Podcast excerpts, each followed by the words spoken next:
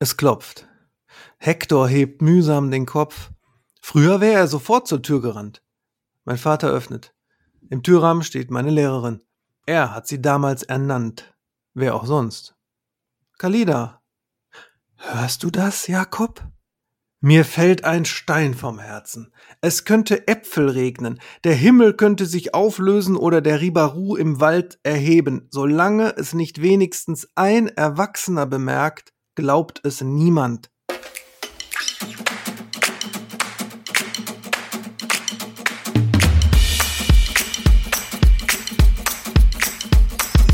Bells Stories. Geschichten aus der Verlagsgruppe Bells. Ich bin Anne Sauer und ich spreche heute mit Oliver Uschmann über sein neues super lesbar Buch, das er zusammen mit seiner Frau Silvia Witt geschrieben hat. Es kommt ist die Geschichte einer scheinbar idyllischen Dorfgemeinschaft, der sich ein mysteriöses Brummen aus der Ferne nähert. Wir reden unter anderem auch über das Hinterfragen der eigenen Wirklichkeit und warum man nach diesem Buch nicht mehr dieselbe Person ist wie zuvor. Hallo zu Bell Stories, ich bin Anne Sauer und ich bin heute verbunden mit dem Münsterland. Mir digital gegenüber sitzt Oliver Uschmann. Hallo, Oliver. Hallo. Wie geht es dir im Münsterland? Gut, ich bin gerade ganz äh, irritiert. Wir sehen uns ja, das äh, können wir den Hörern mal sagen. Und da sehe ich im Hintergrund bei dir einen Ruhrgebietsspruch an einer Hamburger Wand. Mach doch, was du willst. Richtig. Ist mir Sehr direkt ins Auge erkannt. gefallen. Nee, gut, hier hängen Wolken am Himmel. Es sieht so ein bisschen äh, melancholisch gerade aus, auch ein bisschen dramatisch. Ne? Sehr viele Wolken in verschiedensten Farben. Und es würde mich nicht wundern, wenn es gleich anfängt zu brummen. Das also, das ist ja die perfekte Einleitung, als hättest du es, als hättest du es vorab geübt. Das passt wunderbar zu unserem heutigen Gesprächsthema. Es geht um das Buch Es kommt, das du zusammen mit deiner Frau Silvia Witt geschrieben hast. Und das Cover ist wahrscheinlich auch schon so ein bisschen so, wie es bei dir jetzt ausschaut, ein etwas nebelverhangener Wald. Genau. Es kommt, heißt das Buch. Es ist ein weiteres super lesbar Buch und es spielt in einer ja, scheinbar idyllischen Dorfgemeinschaft. Die Idylle trügt aber etwas, als es von heute auf morgen plötzlich beginnt zu brummen. Du hast es schon etwas angedeutet. Und es nähert sich etwas aus der Ferne, das niemand so richtig zuordnen kann. Ist es Gefahr? Ist es eine Bedrohung? Oder was ist es überhaupt? Und dieses mysteriöse Etwas bringt dann diese Dorfgemeinschaft so richtig durcheinander, bis es schließlich eskaliert. Wir wollen natürlich heute nicht zu viel über den Inhalt reden, denn es ist ein sehr schmales Buch, aber wir gehen mal so ein paar Fragen auf den Grund, die ich mir gestellt habe. Aber bevor wir das machen, vielleicht stellst du dich noch mal ganz kurz vor. Wer bist du eigentlich und was machst du hier? ja, ich bin Oliver Uschmann vom Autorenduo Silvia Witt und Oliver Uschmann. Und ja, wir sind schon seit langer Zeit auf dem Buchmarkt unterwegs mit den verschiedensten Romanen und Geschichten und jetzt in dem zweiten Buch schon in der super Lesbarreihe bei Bells. Ich sage immer ganz gern, alles in allem bin ich Storyteller, ne, als Schriftsteller, als Journalist, als jemand, der anderen äh, Leuten kreatives Schreiben professionell beibringt und als jemand, der den Nachbarn einem vom Pferd erzählt. So. unser erster Roman bei euch war ja Mehr geht nicht, ein, ein realistischer Roadtrip über äh, drei Schulfreunde, die ihren neuen Mitschüler ans Meer bringen, weil er da noch nie war und die Eltern haben keine Zeit. Und es kommt, ist aber völlig anders, wie du schon angedeutet hast, eine ja, Mystery-Novelle. Mhm. Und das ist im Grunde, wir lieben dieses äh, Genre so, aber jetzt im, im Jugendbuchbereich äh, ist es das erste Mal, dass wir es auch ausgelebt haben. Die super lesbar Bücher sind ja speziell, also für ein spezielles Publikum ausgelegt. Sie richten sich an junge Menschen, die sich vielleicht noch ein bisschen schwer tun mit dem Lesen, aber trotzdem Bock auf gute Geschichten haben. Ja. Ich greife direkt mal eine Frage vorweg, die ich eigentlich gegen Ende gesehen habe. Die passt gerade so schön. Wie war das denn jetzt für dich oder für euch, besser gesagt, so eine einigermaßen komplexe Geschichte in so ein kurzes Buch zu packen? Das war sehr herausfordernd und gleichzeitig unglaublich erfüllend. Denn du musst dich ja wirklich dann entscheiden, da, da, uns ja jedes Wort ist ja wichtig. Man könnte, es kommt natürlich auch als, ja, schon ein paar hundert Seiten erzählen. Und es fühlt sich aber so an, und das sage ich, aber Selbstlob stinkt ja, deswegen könnte ich jetzt zitieren, ich glaube, die heißen äh, Bücherhörnchenstube oder sowas, habe ich gesehen. Da gab es so eine wundervolle Rezension, die ich dieser Tage entdeckt habe, die da bei Grüße gehen raus. ja, und die haben, die haben also quasi bestätigt, äh, dass das zwar ein wahnsinnig kurzes Buch ist, aber man danach das Gefühl hat, man, man hat wirklich eine ganze Welt hat sich aufgetan, die man dann auch so weiterdenkt und weiter da drin lebt, wie nach einem guten Film oder vielleicht sogar einer äh, Serie, die man gesehen hat und sich dann noch weiter Gedanken macht. Im Grunde ist es ja eine Novelle, ne, würde man klassisch literarisch sagen. Ne? Eine, eine mhm. Novelle, wie war das noch? Goethe, da war doch Goethe. Goethe hat doch gesagt, die Definition ist äh, die Geschichte eines unerhörten Ereignisses. Ja, ja das ist sozusagen die inhaltliche passt. Definition und die äh, formale ist, dass es eben kürzer ist als ein Roman, klassischerweise, aber länger als eine Kurzgeschichte. Und das war, ja, sehr erfüllend, das mal so durchzuziehen mit so einem Stoff. Worum geht es denn genau? Ich habe schon erwähnt, es ist dieses idyllische Dorf, eine Dorfgemeinschaft. Wir kennen Darius und Lina, zwei Teenager, die so ein bisschen die Hauptfiguren ähm, ähm, sind. In welcher Gemeinschaft leben die denn? Was zeichnet denn diese Gemeinschaft aus? Ja, diese Gemeinschaft hat völlig andere Regeln als, als, die, die wir kennen. Da, der Vater von Darius ist der örtliche Denker, so heißt das da. Also im Grunde so eine Mischung aus, ja, wie soll man sagen, Priester, ja. äh, Dorfvorsteher, also der im Grunde äh, den Leuten beim täglichen Ritual auf dem Dorfplatz täglich sozusagen ihren, ihren Lebenssinn immer wieder wiederholend gibt Mhm. Und ganz strikte Regeln gibt es dort, die sich halt aus dem Glaubenssystem ergeben, das da herrscht. Beispielsweise gibt es den Zeitkreis, der so ein bisschen aus der Natur auch inspiriert ist, die ja nun auch ihre Jahreszeiten und ihre Zyklen hat. Und der geht bis ins Kleinste hinein, so dass man beispielsweise, wenn es dunkel ist, nicht mehr isst. Ne? Mhm. Und die Lina, die ist von vornherein äh, diesen ganzen Dingen etwas, etwas äh, frecher, kritischer gegenüber als Darius, der der Sohn des Denkers ist. Und trotzdem geht Darius dann heimlich nachts raus und dann treffen die sich in so einem ausgehöhlten äh, Busch, den sie da zwischen den Häusern haben, die Nachbarn, und essen dann da äh, den Kuchen, den der Vater von, von Lina gebacken hat. Aber nachts, wo man das eigentlich nicht soll, weil das widerspricht dem Zeitkreis. Und der Vater von Lina beispielsweise hat nur deswegen Kuchen gebacken, weil er so wenig zu tun hat als Sheriff. Das heißt nicht so im Buch, aber man kann sich so vorstellen, der ist so ein bisschen so der Sheriff, der auf die Einhaltung der Regeln zu achten hat. Ähm, da manchmal noch die Leute daran erinnern muss, dass sie das machen, aber ansonsten weniger zu tun hat als noch früher, wobei nicht genau definiert ist, wann früher ist, wo es vielleicht auch mal eine Keilerei gab von Männern vor der Taverne, was alles nicht mehr ist, weil die Leute schon sich an die Regeln halten. Allerdings selbst für den Geschmack von Jakobs Vater schon nicht mehr genug, weswegen er später dann auch so interpretiert, dass diese Bedrohung ne, auch kommt weil die Menschen langsam ihren Glauben nicht mehr so hm. streng ausleben, wie er es gerne hätte. Diese Bedrohung, wir haben schon angedeutet, ist ein seltsames Brummen, was auf einmal zu hören ist. Es sind ja. aber nicht die Menschen, die es zuerst hören, sondern die Tiere. Also der, mhm. der Hund von Darius zum Beispiel, Hector, der verhält sich ganz komisch. Die Katzen sind auf einmal nicht mehr zu sehen, obwohl die eigentlich da immer rumlungern. Die Vögel mhm. zwitschern nicht mehr. Und, und, allein das, stell dir mal vor, die, wenn die Vögel ja. wirklich nicht mehr zwitschern, das ist so unheimlich, kommt mhm. ja im mhm. Grunde nicht vor. Ne? Also, ja. äh, na klar, nachts, aber stell dir mal vor, tagsüber, die hören plötzlich alle auf. Da würdest du, kriegst du Schweißausbrüche, weil du denkst, was ist denn jetzt los? Ich finde generell, sobald diese Geräusche, in die man sich sonst so gewohnt hat, ich meine, wir haben das, glaube ich, alle in Teilen erlebt, äh, in Zeiten, wo Lockdown war, ja. Auf einmal klingt da eine Stille und das ist teilweise viel lauter. Und in dem Buch ist es nun auch so, dass das erste richtig still ist und das fällt allen auf einmal auf und dann kommt eben dieses Brummen, was zuerst auch die Jugendlichen hören und viel später erst die Erwachsenen. Sozusagen. Ja, im Grunde in der Abstufung der Sensibilität. Mhm. Ne, Tiere zuerst, die ja ganz feine Sinne haben, die ja auch tatsächlich Erdbeben und so früher spüren, also in echt jetzt. Dann die Kinder, dann die Frauen. Naja, also jedenfalls das Brummen wird dann irgendwann aber auch von allen, es kann auch nicht mehr geleugnet werden. Am Anfang leugnet es Jakob auch ne, und tut es so ab als Spinnerei der Kinder und der Frauen. Mhm. Aber als es dann nicht mehr zu leugnen ist, immer lauter wird, wie so ein, wie so ein sich ganz langsam steigernder Subwoofer, der irgendwie angelassen wurde im Heimkino. Und, und ne, da geht's dann los. Dann mhm. kann keiner mehr negieren, dass es da ist. Aber die Frage ist eben, was ist es? Und alle sind auf einmal total nervös, wissen nicht, was es ist, fragen natürlich den, den Vordenker, Darius Vater.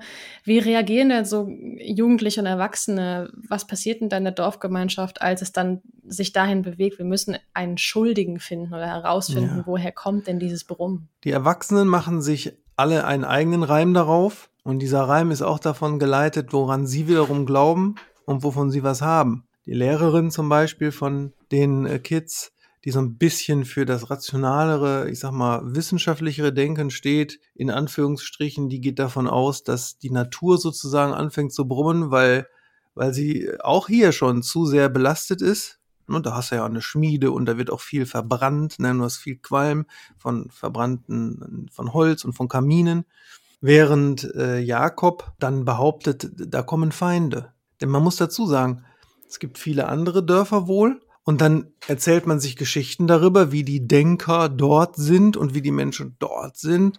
Und spätestens jetzt sind einige davon auch ganz furchtbar barbarisch, obwohl man das gar nicht weiß. Wird nur gesagt, es ist alles weit hinter diesem undurchdringlichen mhm. Wald. Und in dem Wald gibt's den durchdringt auch deswegen keiner oder kaum, weil da angeblich zwar schon seit Jahr, was weiß ich, wie lange nicht mehr gesehen und auch nur in uralten Büchern behauptet, der Ribaru lebt. Also oder nicht nur der, sondern mehrere, die quasi so, ja, lebendiger Waldboden, der sich eines Tages wie so ein Monster erheben könnte. Mhm. Und wer mhm. weiß, vielleicht erhebt er sich jetzt und zwar überall gleichzeitig, dann wird's auch so brummen.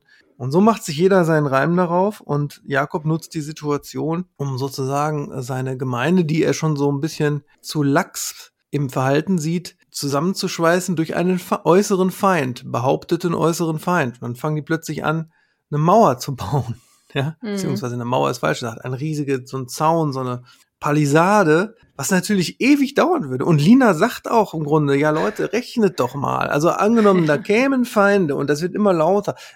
Wie lange sollen die denn dann noch brauchen, bis sie da aus den Bäumen hervorbrechen? Niemals ist der Zaun so schnell fertig. Der Zaun hat natürlich auch einen anderen Sinn als, als den eigentlich behaupteten und das ist ja nun auch in der echten Welt so, ne? Wenn du Gemeinschaften zusammenschweißen durch einen behaupteten äußeren Feind.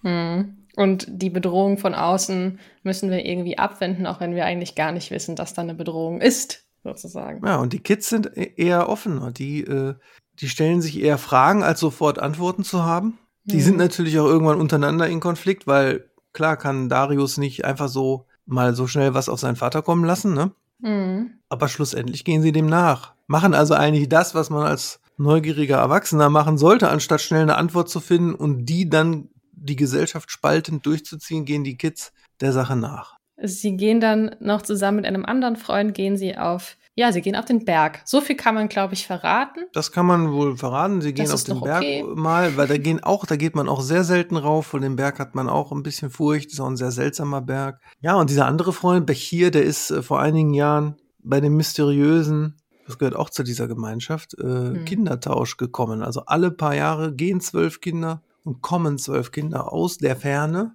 Warum? Hm.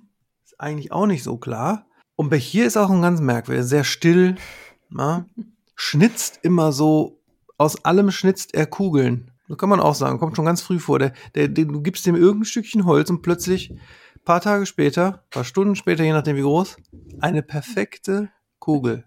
Ja, und er spricht nicht so viel, aber wenn er, er spricht, spricht dann ist es immer sehr weise.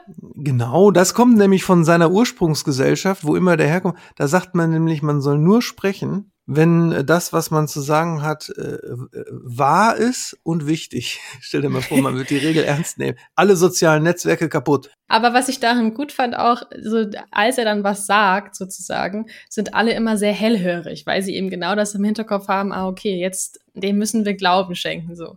Was ich darin wirklich spannend fand, ist, dass die drei dann eben auf diesen Berg gehen und eben einmal aufräumen wollen, eigentlich mit diesem Gedanken, kommt da was aus der Ferne, weil das würden sie ja von da oben sehen.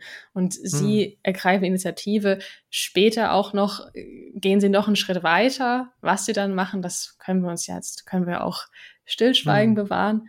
Aber als da, dadurch eskaliert alles so ein bisschen. Aber Lina ist auf jeden Fall die treibende Kraft dahinter. Aber ganz wichtig finde ich auch zu, zu gucken, die Dorfgemeinschaft an sich, die spaltet sich ja auch. Also auf einmal gibt es ja Unruhen in diesem System. Also in dem Moment, wo ein, ein Zaun gebaut werden muss, da muss Holz bereitgestellt werden. Die Wagen, die normalerweise für die Felder benutzt werden, die werden woanders genutzt. Da passiert auch was. Und das ist ja dann die Sache. Manche finden das super, weil sie, mhm. sie fühlen sich jetzt sozusagen in dem Kollektiv noch bedeutsamer. Und manche sehen das natürlich als Enteignung, ja, und nicht als Dienst am Kollektiv, wenn da plötzlich wegen diesem blöden Zaun ihnen ihr Werkzeug und ihr Karren und ihr Holz genommen wird. Daran spaltet sich das. Und auch der Gedanke dann von Darius Vater, als irgendwie nichts passiert und keine Lösung in Sicht ist, dass er den Schuldigen wieder, oder dass er aus den eigenen Reihen sozusagen einen Störfaktor ja. eliminieren möchte. Das kommt auch noch hinzu. Die klassische, dann also gar nichts mehr hilft, wird ein menschlicher Sündenbock ja, auserkoren, ja. wie das ja auch in der Menschheitsgeschichte immer wieder geschehen ist. Der Roman wird ja auch, also auf der Seite von Bells steht ja auch ein allegorischer Roman, der unserer Gesellschaft den Spiegel vorhält. Wir haben jetzt schon so ein paar Botschaften angeteasert, was da noch so drin ist. Aber was würdest du sagen, ist denn so die Grund Botschaft, wenn es die eine denn überhaupt gibt. Ja, das ist nämlich der Punkt, weil Allegorien ja. oder Gleichnisse sind ja so toll, weil sie so vieldeutig sind. Mhm. Ob das mhm. jetzt alte Märchen sind oder andere Mystery-Stoffe auch im Film. Aber wenn man jetzt, und das ist hier auch so, also man kann jetzt nicht spoilern, aber wer es durchgelesen hat, der wird ja merken, okay, es gibt zwar eine Auflösung, die als Plot so klar ist, aber man kann unglaublich viel interpretieren. Aber eins könnte man als Prämisse vielleicht sagen, nämlich, dass es immer, man kann immer alles hinterfragen, indem man selber drin steckt. Man selbst ist ja auch ein bisschen gefangen in dem Selbstbild, das man hat. Man denkt ja über sich auch vieles, ne? So bin ich nun mal. Da sind meine Begrenzungen, die ergeben sich dann aus meinem eigenen Plot, aus meiner eigenen Lebensgeschichte. Ja, muss aber gar nicht so sein, dass diese Begrenzungen. Ja, die sind ja vielleicht auch so ein Regelsystem, das äh, eine Illusion ist, in dem Sinne, dass man es auch anders machen könnte. Man kommt aber nicht drauf. Mal ein ganz profanes Beispiel. Bis ins frühe Erwachsenenalter hinein bestand meine Welt aus dem Hauptfeind Spinne. Ich hatte so unfassbare Spinnenangst. Und nach und nach hat Silvia zum Beispiel dann äh, mich aus dieser Wirklichkeit geholt. Spinnenangst mhm. kann man sich abtrainieren, indem man mhm. nach und nach immer größere Spinnen lebendig fängt, im Glas sich anguckt, mit ihnen spricht, nette okay. Kaffeekranz macht, ihnen Namen gibt. Sobald eine Spinne Horst heißt, ist es schon nicht mehr so schlimm. Ja. Und ja, und so, und irgendwann lebt man in einer Wirklichkeit, in der man gigantische Spinnen im Haus lebendig fängt, anstatt sie zu töten, weil man sowieso Respekt hat. Nur ein Mini-Beispiel dafür, dass man in einer Wirklichkeit lebt, Wirklichkeit A, und irgendwann lebt man in einer anderen. Man kann also immer auch die Wirklichkeit hinterfragen, die man, mhm. in der man selber steckt, persönlich wie gesellschaftlich wie sonst was. Denn auch die könnte ja auch anders sein. Und was ja auch total wichtig ist, gerade für diejenigen, die jetzt auch in dem Lesealter für dieses Buch aus sind, ne? also Jugendliche, ab 13 Jahren wird es empfohlen, natürlich auch noch später, vielleicht sogar vorher, je nachdem. Das ist ja auch gerade dieses Alter, wo ganz, ganz viel auf einen einprasselt und man so immer mehr in diese Erwachsenenwelt, in diese Erwachsenenwirklichkeit irgendwie sich zurechtfinden soll, aber noch in seiner eigenen Wirklichkeit vielleicht steckt. Und gerade da ist es ja super wichtig, Dinge zu hinterfragen und das genau machen ja auch Darius und Lina. Lina vielleicht noch einen Ticken mehr als Darius, aber es entwickelt sich. Insofern ist das natürlich ein Buch für Jugendliche, aber auch ein ganz guter Reminder, so vielleicht für uns Erwachsene auch ab und zu. Ja, das ist auch generell für Erwachsene, die Mystery mögen, äh, absolut zu empfehlen, ne? weil, weil auf den, hm. auf den Twist können wir ja gleich nochmal drüber, also nicht inhaltlich, aber konzeptuell drüber sprechen. Auf den Twist wird auch keiner kommen, der viel Erfahrung schon mit Mystery hat. Und dass es so kurz ist und trotzdem so dicht ist für manche Erwachsene auch nicht schlecht, die nämlich alle sagen, ich habe keine Zeit mehr zum Lesen. Ja, okay, ja. du hast keine Zeit mehr. Aber das sind jetzt, das ist eine Novelle, die, die liest du in einer Zugfahrt und dann steigst du aber als jemand anders aus dem Zug als der, der du warst, als du eingestiegen bist. Also wenn das mal kein gutes Versprechen Das ist mal ein guter Claim, oder? Das ist, das ist sehr, sehr gut, auf jeden Fall. ähm, hast du eigentlich eine Frage schon so ein bisschen beantwortet. Ich hätte noch gefragt, welchen LeserInnen wünschst du denn äh, dieses Buch? Ja, so, ja, so gesehen allen, die, äh, die folgendes Gefühl auch lieben. Und das ist ja so, der, der Twist, auf den keiner kommt, der, der ist von Sylvia. Das heißt, ich habe den quasi genauso überrascht und fasziniert wahrgenommen. Ah, ne? Wie jetzt die Menschen, die das lesen. Und ich war derartig geflasht. Ich, ich komme sowieso bei unfassbaren Pointen im Mystery-Bereich immer in nahezu religiöse, transzendentale Ekstase. Da muss man dazu sagen, ja. Aber als sie mit dem Twist um die Ecke kam, der, der klingt, obwohl wir ja dann selbst ausgearbeitet haben, der klingt in mir jetzt noch immer noch so nach wie so ein Erweckungserlebnis. Und das ist bei guten Mystery-Stoffen ja immer so. Ne? Hm. Ähm, bei schlechten ist es so, dass der Twist, wie sagt der Amerikaner, underwhelming ist. Das gibt's ja auch. Aber äh, so Hammer-Twists, ich will jetzt gar kein Beispiel nennen, weil da würden die Leute vielleicht denken, ja, ist es vielleicht so. Ja. Aber ich glaube, jeder Mystery-Fan kennt dieses Gefühl. Ne? Du hast ein Buch zu Ende oder einen Film zu Ende, Serie und denkst, was? Ja. Und wer das Gefühl mag, der äh, für den ist es kommt perfekt geeignet, egal ob er 13 ist oder sie oder 27 oder 87. Und vor allem ist es ein Ende, wo man da ganz gerne auch drüber sprechen möchte eigentlich. Mm. Was jetzt nicht geht. Insofern, also das ist doch das beste Versprechen. Es ist ein, ein Buch, was zwar kurz ist, aber ein richtig gutes Gefühl am Ende macht.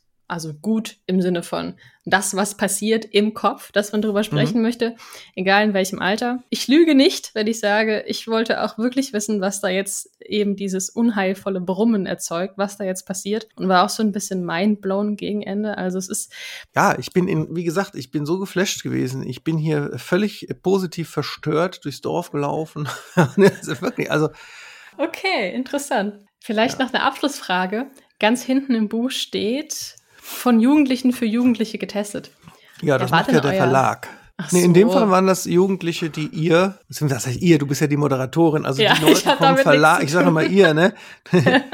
also die Leute vom Verlag haben Testpublikum gehabt, so. gehabt. Wir hatten früher allerdings auch tatsächlich, aber die sind mittlerweile alle erwachsen oder weggezogen. Und bei Schullesungen ist natürlich auch interessant, wo du dann merkst, äh, wie die so ticken. Und da stelle ich eben fest, es ändern sich zwar die Umstände, die popkulturellen Hintergründe, die, die Leute gerade mögen, was sie gerade spielen, die Konsolentechnik, die Handys, aber die eigentlich existenziellen Gefühle ändern sich überhaupt nicht. Mhm. Und deswegen sind Bücher, wie es kommt, äh, auch absolut zeitlos wahrscheinlich. Und wie gesagt, mindblowing. Also auf jeden ja. Fall, wenn das nächste Mal, wenn ihr sagt, ich habe Lust auf eine, eine kurze Geschichte, die zudem noch einfach lesbar ist, aber nicht weniger spannend ist und nicht weniger Gedankenexperimente aufmacht, dann ist auf jeden Fall es kommt die richtige Wahl, würde ich sagen.